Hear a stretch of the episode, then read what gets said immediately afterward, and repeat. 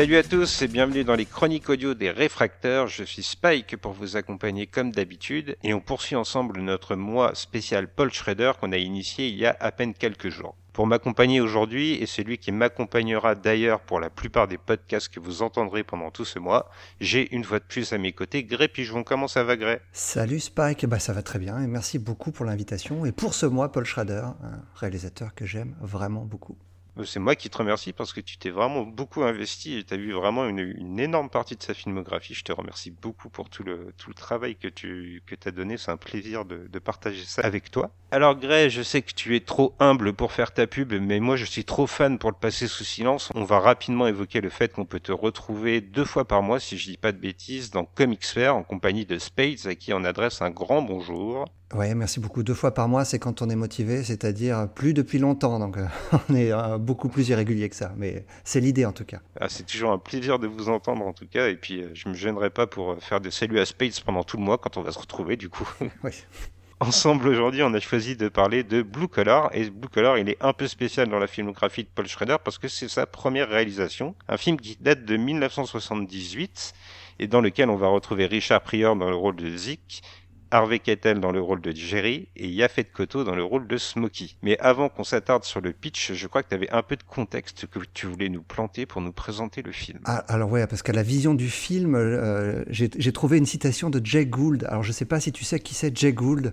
C'est un peu le, Bernard Tapie américain du 19e siècle. Euh, c'est un peu un salopard. Et euh, son, son, grand truc, c'était d'investir dans les compagnies ferroviaires, entre autres. Et c'est lui qui a, qui a inventé le Black Friday. Alors le Black Friday, avant d'être euh, ce, mouvement de consommation de masse qu'on a euh, chaque fin novembre, c'était le, vendredi noir du 24 septembre 1879. Il avait spéculé sur l'or qui avait ruiné des milliers d'Américains et euh, il y a eu un nombre de suicides incroyables, tout ça à cause de lui. Et il avait eu cette citation je peux embaucher la moitié de la classe ouvrière pour tuer l'autre moitié. Et, je pense que cette citation décrit extrêmement bien ce, qu'est le film Blue Collar. Ah, je te rejoins parfaitement. C'est vrai a cette notion un peu de la, classe ouvrière qui va se détruire euh, par elle-même et, par, euh, par les démons qui planent sur elle et par ceux qu'on fait planer sur elle surtout. Et en plus de cette belle citation qui illustre bien le film, tu avais aussi quelques infos sur la genèse du scénario et comment Paul Schrader et son frère Léonard, puisqu'ils collaborent encore une fois de plus sur ce film, ont trouvé l'idée de s'intéresser à la classe ouvrière. En fait, Paul Schrader, il a eu euh, beaucoup de succès en tant que scénariste. Euh, tu en as parlé déjà dans, des articles et dans tes podcasts. Et, euh, il voulait absolument passer la réalisation, mais il était à court d'idées. Il savait pas trop quoi raconter. Et c'est son frère qui lui a trouvé le sujet de son premier film. En fait, il est tombé par hasard sur une grève d'ouvriers de l'automobile il a, il a été surpris de constater que euh, en fait, les, ouvriers ne, protestaient pas contre leur patron, mais directement contre leur syndicat, qu'ils estimaient être encore plus véreux et euh, inaptes à les défendre. Et, euh, et Léonard s'est dit que c'était, un sujet extraordinaire pour un film et il l'a proposé à Paul. Et en plus, tous les deux, ils viennent du Michigan, donc qui est l'état phare de la construction des, des voitures aux États-Unis. Donc leur sujet était tout trouvé. Fallait faire un film sur les syndicats dans une, dans une usine de construction de voitures. Et oui, tu fais bien de nous préciser que le Michigan, on pense notamment à Détroit, a été marqué par euh, l'industrie automobile euh, tout particulièrement et que ça fait partie de la, culture de cet État des États-Unis. Et c'est peut-être désormais le moment justement de poser le pitch et de rentrer dans le vif du sujet, de savoir de quoi on parle avec Blue Collar. Donc c'est moi qui vais me livrer à l'exercice un peu sans filet. Blue Collar, je dirais que c'est l'histoire de trois ouvriers, trois amis, Zeke, Jerry et Smokey, qui ont pour trait commun de travailler dans une usine automobile, donc, et d'être un petit peu malmenés par leurs conditions de travail. Malheureusement, ils ne trouvent pas vraiment de réconfort auprès de leur syndicat qui ne va pas franchement les défendre, et ça va être l'axe principal du film. Et ils vont décider, tous les trois, à l'initiative de Zik, de braquer tout simplement leur syndicat pour ramasser quelques billets qui leur serviraient tout simplement à éponger leurs dettes. Malheureusement, tout ne va pas se passer comme prévu et on va vite basculer dans un récit. Et c'est peut-être aussi le moment de vous prévenir qu'on va peut-être un peu spoiler le film dans ce podcast. On est un peu obligé pour traiter en entier de toute la complexité du film. On va basculer dans une logique un peu plus de thriller où on va se mettre à craindre pour la vie des protagonistes tout simplement et où on va voir comment le patronat va réussir à les corrompre. Voilà comment je résumerai le film. Je pense que tu me suis là-dessus, Gré Pigeon? Ah oui, excellent résumé. Pas facile parce que le film est très riche euh, et euh, aborde beaucoup de thèmes. Et on passe de la franche comédie, au, comme tu l'as dit, au thriller vraiment glaçant. Hein. Alors on a un trio qui est mis devant la caméra, mais c'est vraiment l'individu, l'ouvrier en lui-même qui constitue réellement le socle du scénario. Et avant de se pencher sur ces trois individualités, ces trois degrés différents que nous offre Paul Schrader, j'aimerais qu'on fasse un petit point sur le casting et je crois que là tu as mené quelques petites recherches. Ouais, ouais, bah le casting, il n'est pas anodin parce qu'on a, euh, on a, on a trois acteurs principaux et deux, deux d'entre eux sont noirs, ce qui était, ce qui est pas commun à l'époque, ce qui n'est mhm. toujours pas d'ailleurs euh, quand on réfléchit aujourd'hui. Donc les, les, deux acteurs noirs en question sont euh, euh Jafet Koto, euh, qui a 39 ans à l'époque du tournage du film. Alors, ils sont tous à peu près au même niveau, hein, ces trois acteurs. Hein. C'est pas des grandes stars, mais ce sont des acteurs un peu connus quand même. Hein. Jafet mm. Koto, euh, c'est une star de la black exploitation, euh, et, surtout, il a été le méchant dans un James Bond, Vivre et laisser mourir. Donc, c'est pas c'est pas quelqu'un d'inconnu. Et un an après Blue Collar, tout le monde se rappellera de lui dans, pour son interprétation dans le dans le film Alien. Bien sûr.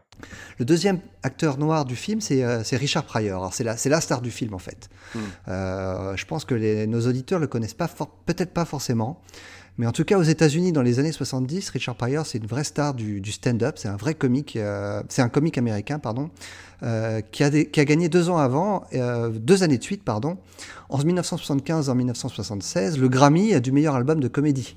Ah oui. C'est un comédien un petit peu, quand on pourrait le comparer à Dave Chappelle euh, de nos jours, très engagé pour la, pour la cause noire aux États-Unis. Mhm. Tant et si bien que son succès lui a donné un show à la télévision américaine qui a été annulé très rapidement parce qu'il allait beaucoup trop loin. Et c'était pas possible pour une, pour une chaîne de, de grande antenne de diffuser les messages, euh, les messages qui passaient.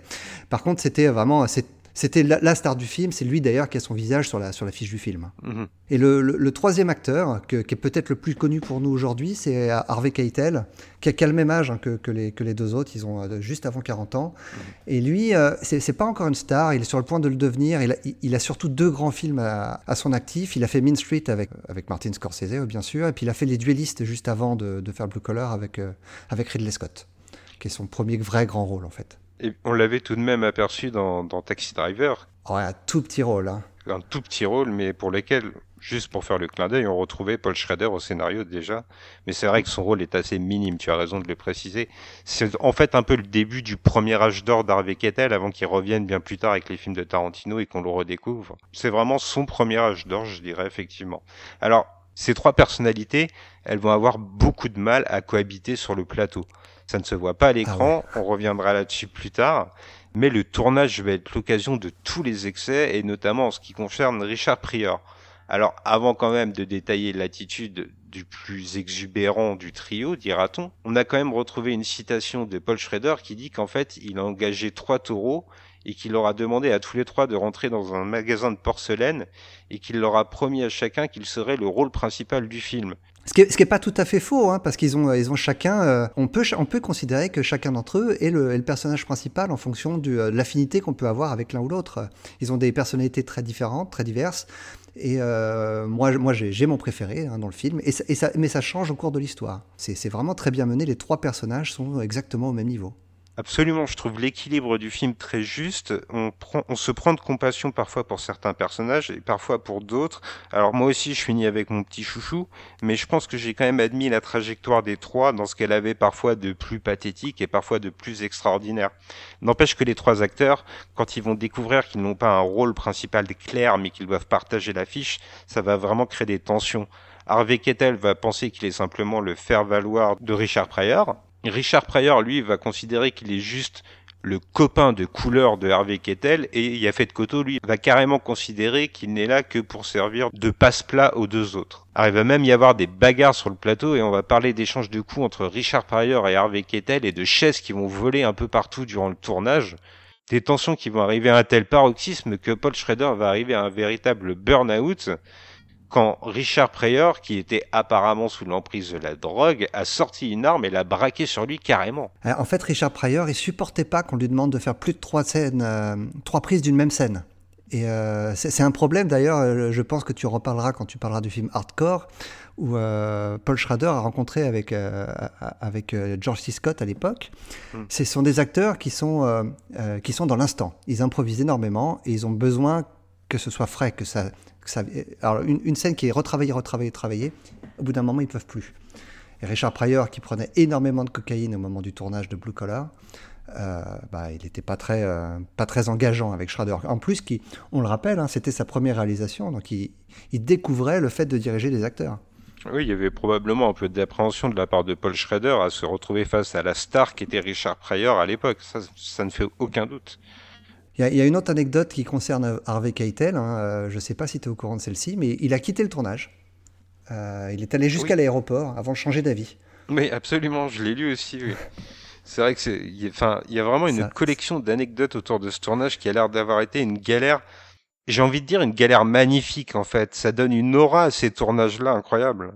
C'est incroyable quand tu y penses et quand tu vois la magie à l'écran, parce que ce sont des trois personnages qui sont à l'écran amis, mais vraiment amis euh, à la mort. Hein. Ils sont vraiment euh, copains comme cochons, j'allais dire. Euh, et alors que dès, dès, que la prise s'arrêtait, c'était pour s'insulter. Oui, et ce qui est magnifique aussi, c'est quand tu nous as parlé du talent d'improvisation de Richard Pryor, en fait, on se, on ne se doute pas forcément que le nombre de prises était restreinte, mais en tout cas, on voit une énergie débordante à l'écran. On comprend qu'au bout de trois prises, en fait, il était complètement vidé, tellement il, déploie de l'énergie dans la moindre phrase qu'il va sortir. Alors tu as raison de nous rappeler que ce trio, il est vraiment uni.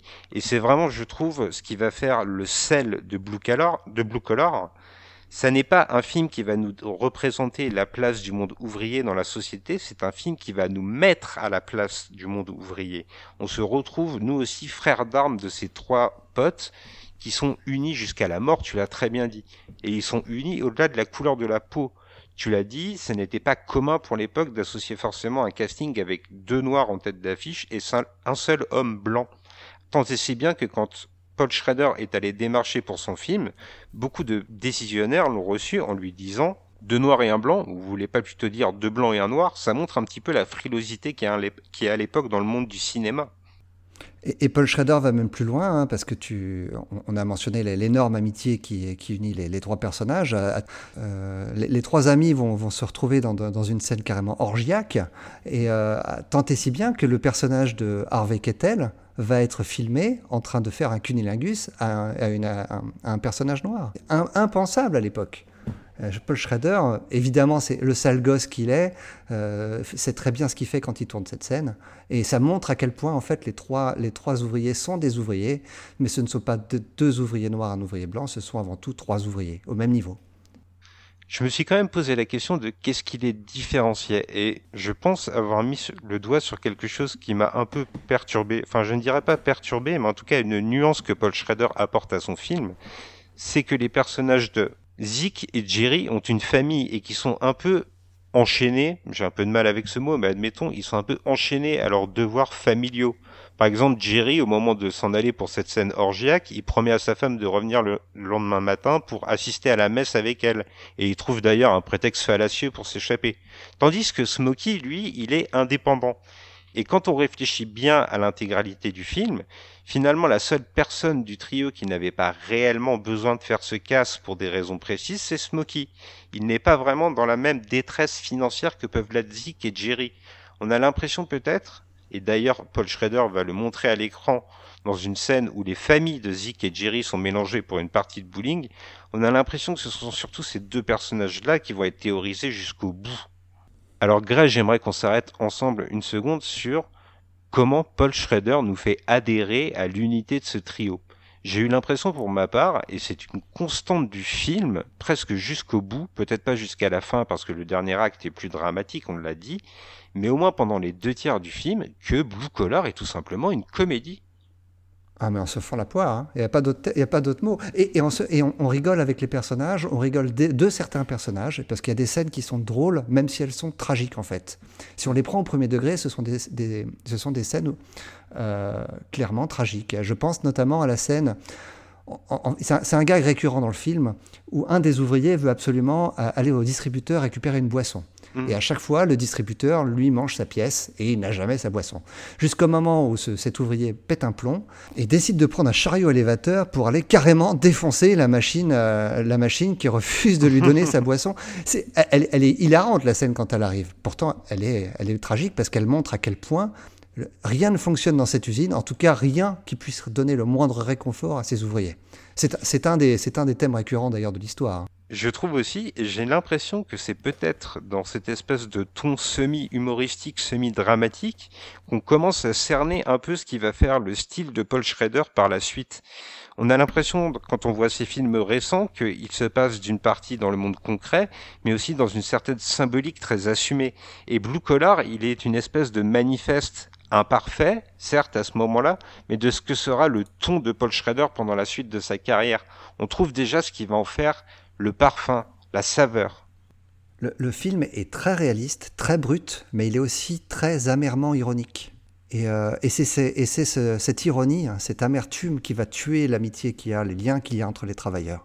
Et c'est l'entreprise qui les tue en fait. C'est euh, une espèce de roue sans fin qui les, broie, qui les broie, et qui, qui ne cesse de tourner jusqu'à ce qu'ils plient.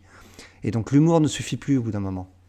Et l'ouvrier doit, euh, bah, doit s'écraser hein, face à pleurs de, de ce qu'il a au-dessus de lui.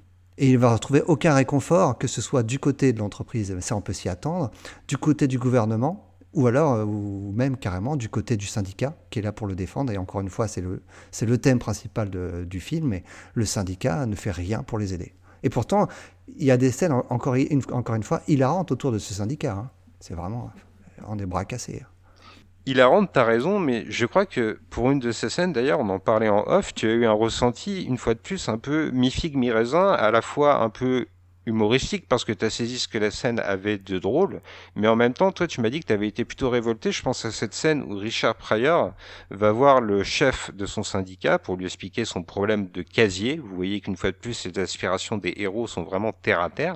Et ce patron de syndicat va faire semblant de décrocher son téléphone, d'appeler le délégué syndical du personnage de Richard Pryor et de résoudre son problème alors qu'en fait il ne va rien foutre du tout et il va parler dans le vide. T'as eu un ressenti mitigé là-dessus. C'est peut-être là-dedans aussi concerne le mieux le ton de Paul Schrader dans le film. La, scène est ouvertement drôle, elle est faite pour être drôle, mais elle est tellement cynique et à ce moment, à ce moment du film, je suis déjà en, empathie avec, le, avec la détresse du personnage que je, ne peux plus la trouver drôle en fait. Je suis trop attaché au personnage et à ses difficultés. Il demande pas grand-chose pour se sentir un petit peu mieux, et même ça, on lui refuse. Et euh, donc la scène a beau être drôle, j'ai du mal à la trouver drôle.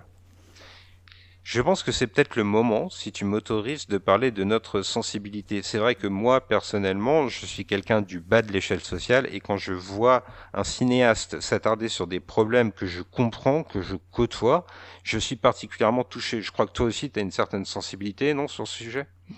Oui, oui, oui, je suis un peu comme toi, oui. J'ai été profondément marqué par l'aliénation que nous propose Paul Schrader de l'homme par le travail. On a l'impression, et j'ai trouvé d'ailleurs que c'était dans les notes d'intention au moment de l'élaboration du film, que l'homme et la machine sont presque interchangeables, que finalement l'individu n'est plus qu'un simple outil qui est là pour exécuter un travail machinal qui ne lui vaut finalement qu'une simple survie euh, c'est très vrai ce que tu dis, et euh, c'est une note d'attention qui est là dès le générique. Euh, le film s'ouvre sur, les, crédits, hein, comme à l'habitude, où on voit le, nom des, les noms des différents intervenants qu'on aura dans le film, que ce soit à la réalisation ou, les, acteurs. Et au-delà du nom de, ces, intervenants, on va voir en fait des, anonymes qui travaillent à l'usine au rythme de la musique du générique. C'est une musique signée Captain Biffart, ou le chanteur de Captain Biffart. D'ailleurs, si vous voulez, euh, si vous voulez revivre une partie de mon adolescence, vous pouvez écouter Electricity de Captain Beefheart pour nos, éditeurs. Je le précisais pour la rigolade. et, pendant le générique, on va, voir des arrêts sur image qui vont isoler les hommes au milieu de leur travail. Et, ça va être pendant quelques instants qui isolent les hommes et les machines en même temps. Ils sont, euh, complètement en fait manipulés euh, par l'entreprise au même niveau que les machines. Ce, générique est très fort. Hein. Absolument, on leur renie, on leur renie leur statut d'individu. On est proche ah. d'une notion d'esclavage et d'ailleurs le film va faire un parallèle assez clair à travers l'une de ces merveilleuses répliques où l'un des protagonistes, il me semble que c'est Richard Pryor, si c'est bien ça, compare compare l'usine à une plantation de l'esclavage parce que les deux mots se ressemblent en anglais. L'usine c'est plant et la plantation c'est plantation. On s'est arrêté une première fois sur les aspirations de ces héros. On a vu ce qu'elles avaient de terre à terre. Est-ce que tu veux bien qu'on les détaille ensemble? On peut commencer par le personnage de Richard Pryor, qui est, qui est peut-être le, plus haut en couleur en tout cas. Richard Pryor, donc le personnage de, de, Zek ou de Ziki, je ne sais pas comment tu veux le prononcer. c'est un père de famille qui a quelques enfants, on va dire. Euh, on ne sait pas trop combien il en a. Lui d'ailleurs non plus, et d'ailleurs le fisc non plus. Et c'est un peu la source de ses problèmes parce que c'est euh, c'est à cause d'une fausse déclaration au, fisc qu'il va, qu'il va avoir des soucis d'argent, hein, parce que le fisc va lui réclamer énormément d'arriérés, plusieurs milliers de dollars, somme évidemment qu'il ne possède pas. Et euh, c'est une des meilleures scènes du film pour moi, en tout cas une des plus drôles, c'est celle où il essaie d'expliquer à l'agent du fisc qui est venu chez lui pour vérifier combien il avait d'enfants et qui rameute tous les enfants des voisins euh, pour que si si regardez j'ai tous ces enfants soit moi comment tu t'appelles toi déjà? Euh, avec des noms complètement absurdes genre Gloria Gaynor je crois ou Sugar Red. c'est ça. Euh, donc ça, c'est le, premier personnage. Le deuxième personnage, le deuxième père de famille dont tu as parlé, c'est Jerry. Lui, il est beaucoup plus, euh, il est moins aux couleurs. Il est plus, c'est le polonais, un peu le polonais de base, j'allais dire, mm.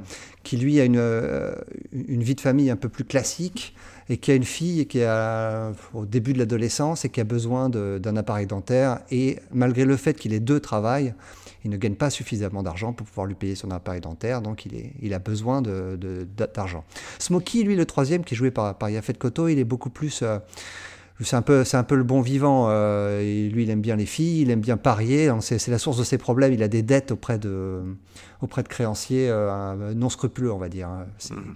mais c'est un personnage moins moins familial ce qui ne le rend pas ce qui le rend pas ce qui le rend pas moins attachant hein.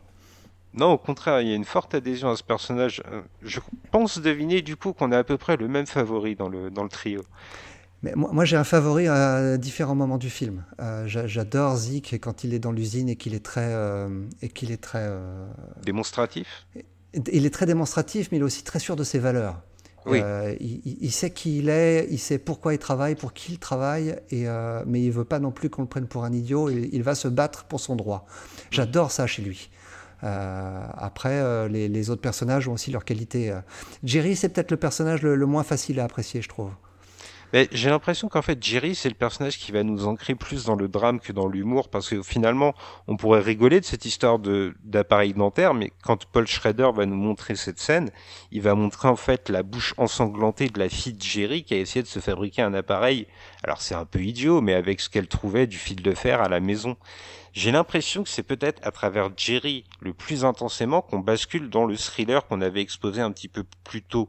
On a peur pour les persos, ils sont dépassés par l'enjeu et ils finissent par être pris par l'appât du gain du maigre butin qu'ils ont fini par accumuler. D'ailleurs, on va peut-être s'arrêter aussi sur le butin qu'ils réussissent à tirer de leur casse. Ah ben, le casse, il est, c'est les pieds nickelés, leur casse. Alors déjà, déjà, rien que le fait de vouloir aller, aller braquer son syndicat, c'est drôle en soi-même.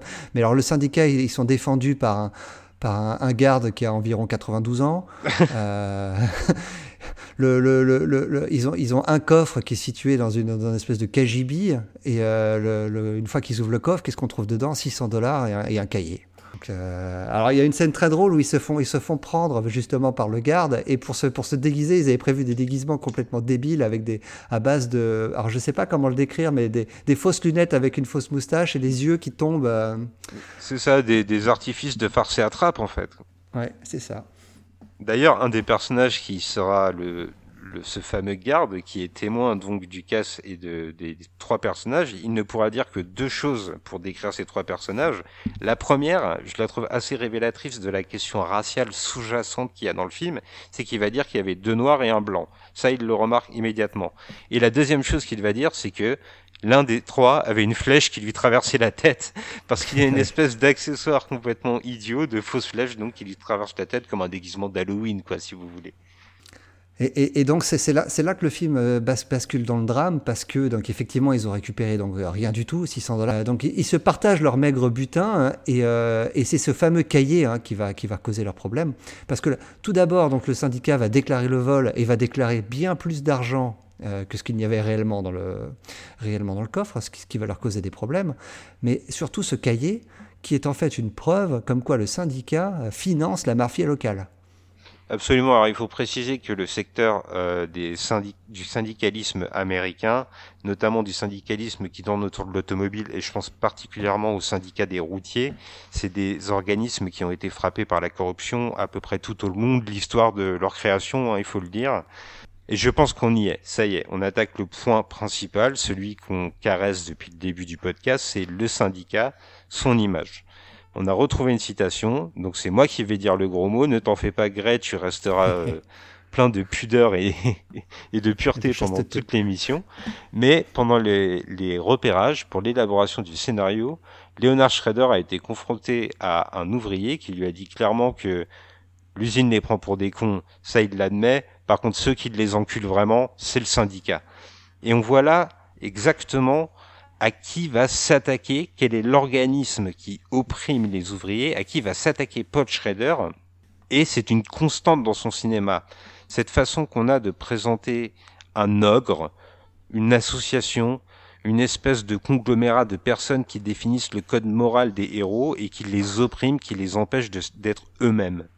Et, ce qui est, d'autant plus terrible, puisque c'est le, ce syndicat est censé être justement euh, l'organisation qui est là pour les défendre, qui est là pour les aider. Et tout au contraire, c'est lui qui va causer la chute de ces trois personnages. Et ils le comprennent très bien dès le début, de toute façon, qu'ils n'ont rien à attendre du syndicat.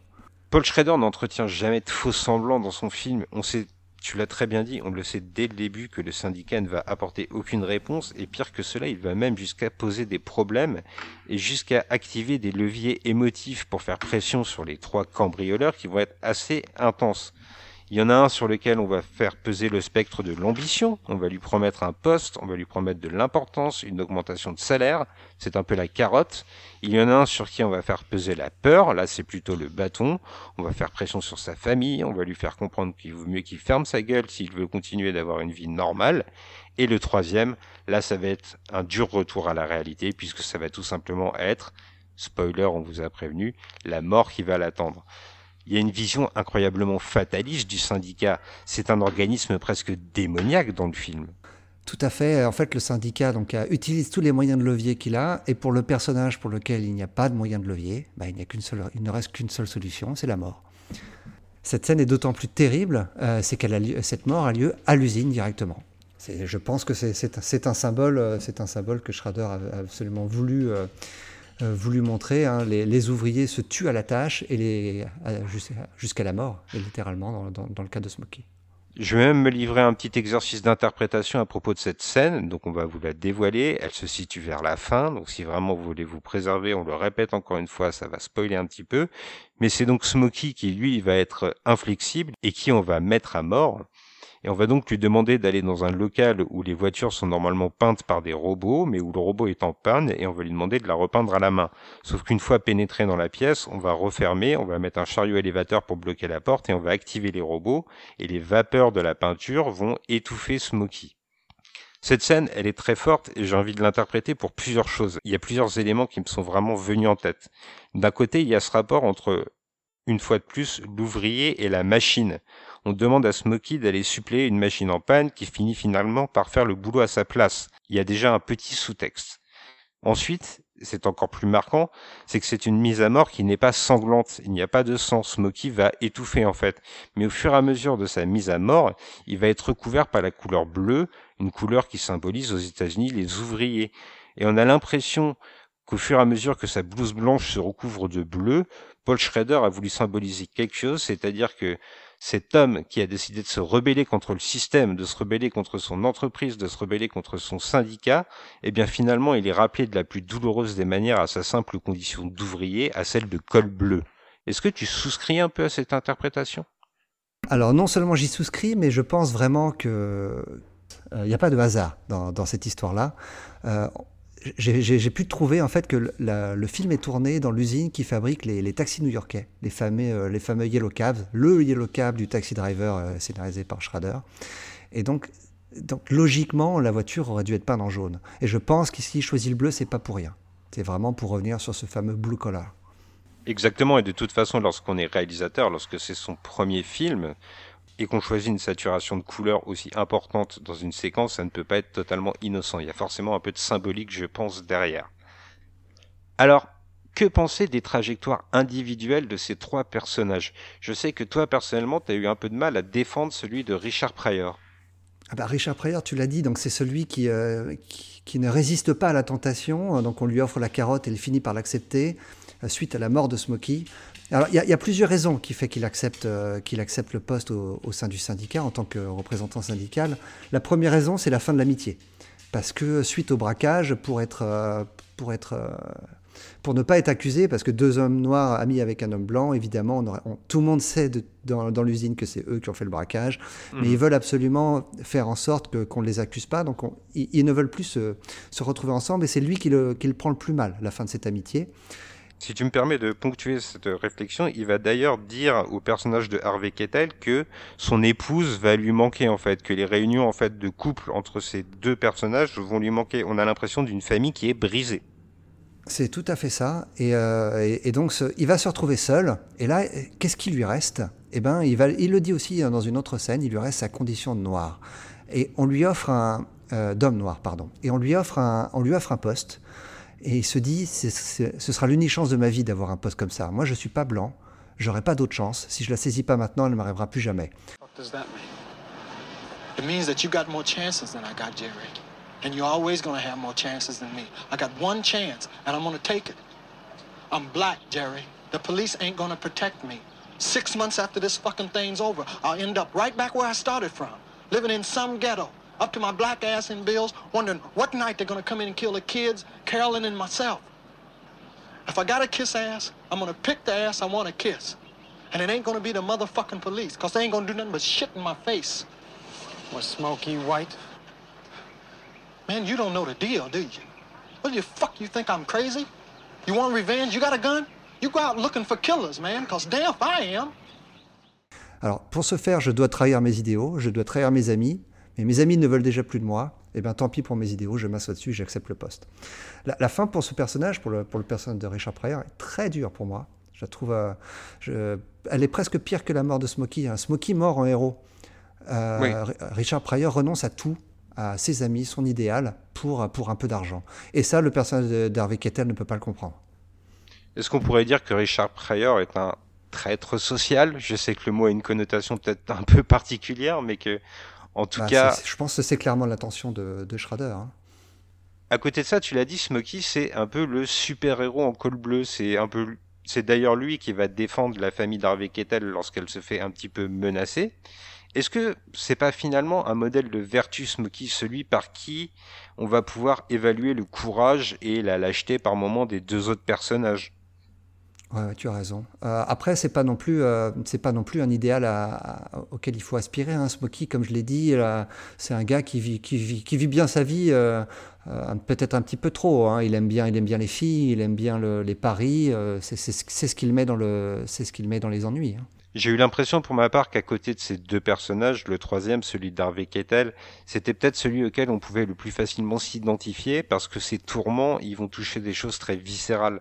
On l'a dit, ça va toucher sa famille, ça va toucher sa fille, et forcément ça fait résonner en nous une fibre un peu particulière, qu'on soit parent ou non, on comprend très bien ce que ça amène comme enjeu affectif autour de lui. Finalement, Harvey Kettel, c'est celui qu'on va épouser le plus tout au long du film, et d'ailleurs, le dernier acte est presque uniquement centré sur lui. On délaisse un petit peu Zik à ce moment-là. Finalement, avec Ethel, on n'est peut-être pas exactement dans quelque chose qui correspondrait à nos propres standards. Peut-être qu'on s'imagine un peu plus héroïque que ce qu'il va être sur la fin. Mais on comprend son parcours. C'est celui qu'on admet le plus, qu'on digère le mieux. Peut-être que nous, on se voit toujours plus courageux dans notre imagination, mais finalement, si on reste terre à terre, si on fait corps avec les peurs qui sont celles de Harvey Kettel, on comprend mieux ce personnage. Il n'est pas mauvais, il n'est pas bon, il essaye simplement d'être le plus juste possible, et malheureusement, dans la situation dans laquelle il est, ça, amène une partie de reniement de ses valeurs. Euh, oui, il a été trahi. Il a été trahi par tout le monde. Et la dernière trahison, c'est celle de trop, c'est celle de son ami. Euh, malgré la mort de leur troisième ami, donc ça, ne les a pas rapprochés, bien au contraire. Et, donc là, on est dans une impasse. Il n'a plus le choix. Euh, donc il doit, il doit lui faire, faire appel au gouvernement, donc au FBI, qui, pour, pour, pour, se protéger, pour ne pas aller en prison. Et le, film va se terminer, terminer là-dessus, sur une, sur une bagarre euh, entre les deux personnages principaux. Et, les, autres, les autres acteurs de l'usine ne participent pas, regardent ce qui se passe. Et euh, c'est une, une symbolique assez forte aussi, je trouve, dans le film. C'est que c'est au final, euh, c'est l'individu qui compte, chacun pour soi, et le collectif n'a pas de sens. Le collectif est voué à l'échec, et surtout dans, surtout dans cette usine. Oui, d'ailleurs, on peut le rapprocher de ce que tu nous disais tout à l'heure, ta citation que tu nous as offert juste avant le résumé, c'est-à-dire que on réussira toujours à diviser les gens, on trouvera toujours un critère, que ce soit l'âge, que ce soit la couleur, pour ensuite les opposer et profiter de leurs conflits pour les manipuler. Et d'ailleurs, il y a un extrait sonore qui est très parlant de ça, une tirade que nous déclame Smokey, que je vous retransmets immédiatement.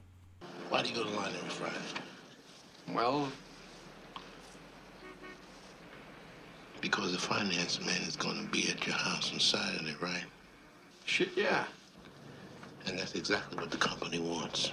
To keep you on the line. They'll do anything to keep you on their line.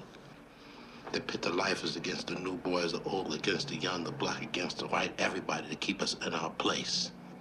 I mean, can't you understand that?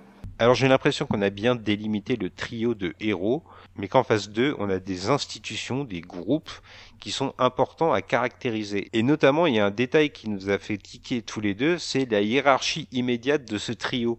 On constate que ce sont des gens comme eux finalement, qui sont juste à un poste un degré plus important et qui profitent de leur petit pouvoir. Ce sont des vrais petits chefs qu'on a tous connus, euh, tous ceux qui ont travaillé, euh, que n'importe quel travail ont, connu ce genre de personnes qui profitent de leur maigre petit pouvoir pour essayer d'avoir une petite domination sur les autres. Euh, et dans cette usine, on en trouve, on en trouve tout un tas qui, euh, sont tous plus pathétiques les uns que les autres. Tant, tant et si bien que Zik accepte le poste qu'on lui offre à la fin, on sait très bien qu'il va devenir cette personne complètement euh, pathétique. qui va, le, le fait de porter un pull ne fait pas de toi une meilleure personne dans l'usine. C'est ça, tu mets le doigt sur quelque chose, et c'est peut-être ça qu'il y a de plus acide dans Blue Collar. C'est le fait que on a l'impression que les patrons vont toujours trouver un moyen de vous monter les uns contre les autres. Ce petit pouvoir dont jouit ces petits tyrans que tu as décrits, il y a quelque chose de terriblement cynique dans la manière dont ils les représentent. C'est un cercle vicieux, on a l'impression qu'on ne s'en sortira jamais, qu'il y aura tout simplement des gens qui prendront de l'importance, qui prendront les mêmes mauvaises décisions qui ont été prises auparavant. Et d'ailleurs, c'est l'occasion de le préciser, Blue Collar reste un film incroyablement d'actualité. On l'a tous les deux revu à l'occasion de cette émission. On pourrait le coller à notre époque. La vision de l'usine et des syndicats, dans une certaine mesure, n'a pas franchement changé quand on y réfléchit. Mais, mais Schrader n'est pas une personne. Schrader, il va aussi euh, dénoncer le comportement des ouvriers qui se laissent faire. Euh, Zik, quand, on lui, quand on le menace de le, renvoyer, il négocie, son, euh, il négocie le fait de rester à l'usine, et quand il sort, il s'en prend à un de ses collègues qui ne l'a pas défendu. Et ce collègue ne l'a pas défendu pour une seule et unique raison, c'est parce qu'il tient à son poste, il a trop peur de perdre son, son gagne-pain. Et, euh, c'est en ça que le petit chef, ensuite le, le, chef du petit chef, et ainsi de suite, garde son pouvoir, la peur. La peur qu'elle soit physique ou qu'elle soit morale. Pourtant, il y a une espèce d'attachement affectif à l'usine assez étrange que Schrader réussit à capter. C'est-à-dire que ces personnes, elles sont opprimées dans leur travail, elles, elles, bossent dans des conditions effroyables, et pourtant, dans une certaine mesure, elles veulent défendre l'entreprise qui est la leur. Je pense à ces scènes où un agent du FBI vient interviewer le trio de héros et tente d'avoir des infos compromettantes sur le syndicat qui est le leur. Immédiatement, les trois personnages vont défendre leur syndicat, avant tout, certes, mais également leur entreprise, qu'ils définissent comme des bons employeurs en public parce qu'ils ont peur tout simplement de subir le retour de bâton. ils n'ont pas le choix parce qu'ils sont déjà tellement broyés par le système et tellement, euh, tellement sous l'étau qu'ils euh, défendent le peu qu'ils ont. ils n'ont pas grand-chose, mais ce qu'ils ont, ils veulent le garder. Donc c'est leur travail pourri, mais ça suffit. Et on peut les comprendre. Hein on peut les comprendre, mais j'ai l'impression que là, on caresse quelque chose qui va nous accompagner pendant presque tout le mois, ou en tout cas sur un nombre très nombreux de films qu'on va couvrir pour ce mois Paul Schrader, c'est la façon dont un personnage, dont un individu s'oppose à son intérêt personnel pour diverses raisons. Et souvent pour un code moral. Ici, c'est le code moral de l'ouvrier. C'est intéressant parce que c'est pas quelque chose qui est souvent exploité au cinéma, on en parlait en off. En tout cas, pas, pas aux États-Unis. Voilà de quoi mieux cerner Paul Schrader avec cette première réalisation Blue Collar. et mieux comprendre les aspirations de celui qui va nous accompagner pendant tout ce mois de novembre. Avant de refermer ce podcast, je tiens à te remercier toi, Gré Pigeon, qui m'accompagne aujourd'hui, qui m'a accompagné la dernière fois sur légitime violence et qui va m'accompagner très régulièrement pendant tout le mois. Je remercie également Charlotte du podcast Les Pieds dans la Gueule et Motif Cinéma, qui est venue aussi avec nous pour légitime des violences, qui va revenir nous proposer des articles écrits et des interventions audio. Et puis également, je remercie Toine qui lui aussi nous réserve quelques petites interventions. C'est un plaisir de mener ce travail avec vous, mes amis, et je suis content qu'on mette en lumière cette personne de l'ombre qui nous fascine de plus en plus à mesure qu'on découvre ces films. Oh, mais, merci à toi, Spike. En tout cas, c'était un bonheur d'enregistrer cet épisode avec toi et c'est un bonheur de voir tous ces films de Paul Schrader. Comme tu l'as dit, euh, cinéaste trop méconnu, trop dans l'ombre, euh, qui a pourtant énormément de films à son actif, près de 25. Euh, c'est avec euh, des thèmes très forts. Et ce qui, est, très chouette avec Paul Schrader, ce qui le rend intéressant, c'est que c'est un vrai auteur. Il a écrit presque tous ses films. Absolument. Et c'est un plaisir de découvrir tous ces, vrais petits morceaux de cinéma, de grands morceaux de cinéma même parfois, et de vous les faire découvrir pendant tout ce mois. Donc rendez-vous sur notre site, lesrefractaires.fr, pour retrouver l'ensemble de nos chroniques audio et aussi de nos articles écrits, que ce soit non seulement sur Paul Schrader ou sur d'autres sujets, allez savoir. Avant de vous remercier de votre écoute, on va juste donner une petite note au film. C'est une habitude qu'on a, Grèce. Je sais que parfois les invités ne sont pas forcément friands de cet exercice, mais on ne s'est pas concerté avant. Quelle note sur 10 tu donnerais à Blue Collar, toi, personnellement? Alors ça, dépend. Euh, je, vais te dire, tu vois, je vais faire une réponse de Normand. Euh, Allez, vas-y. Pas du tout, et je suis pas du tout Normand. Est-ce que tu veux que je note Blue Collar en regard de la filmographie de Paul Schrader ou Blue Collar en tant que film euh, tel euh, que je comparais à 2001 Odyssée de l'espace, de, de, Véloci, de Vélocipastor à 2001 Odyssée de l'espace? Écoute, moi, ce que je voudrais, c'est la note de ton cœur. La note que tu donnes à un film qui t'a fait vibrer. Objectivement, Blue Collar n'est pas un très grand film. C'est un premier film avec euh, énormément de qualité et beaucoup de défauts, mais qui m'a, moi, vraiment, vraiment touché euh, de par l'interprétation de ses personnages, par le, les thématiques que le film aborde et la manière dont il les aborde. Donc, moi, j'ai envie de mettre 9 sur 10. C'est peut-être un peu surnoté, mais euh, vraiment, ce, ce, film m'a énormément marqué. je vais m'en souvenir pendant très longtemps. Et encore une fois, il a beaucoup de défauts, mais c'est ces défauts qui le rendent attachant aussi à mes yeux.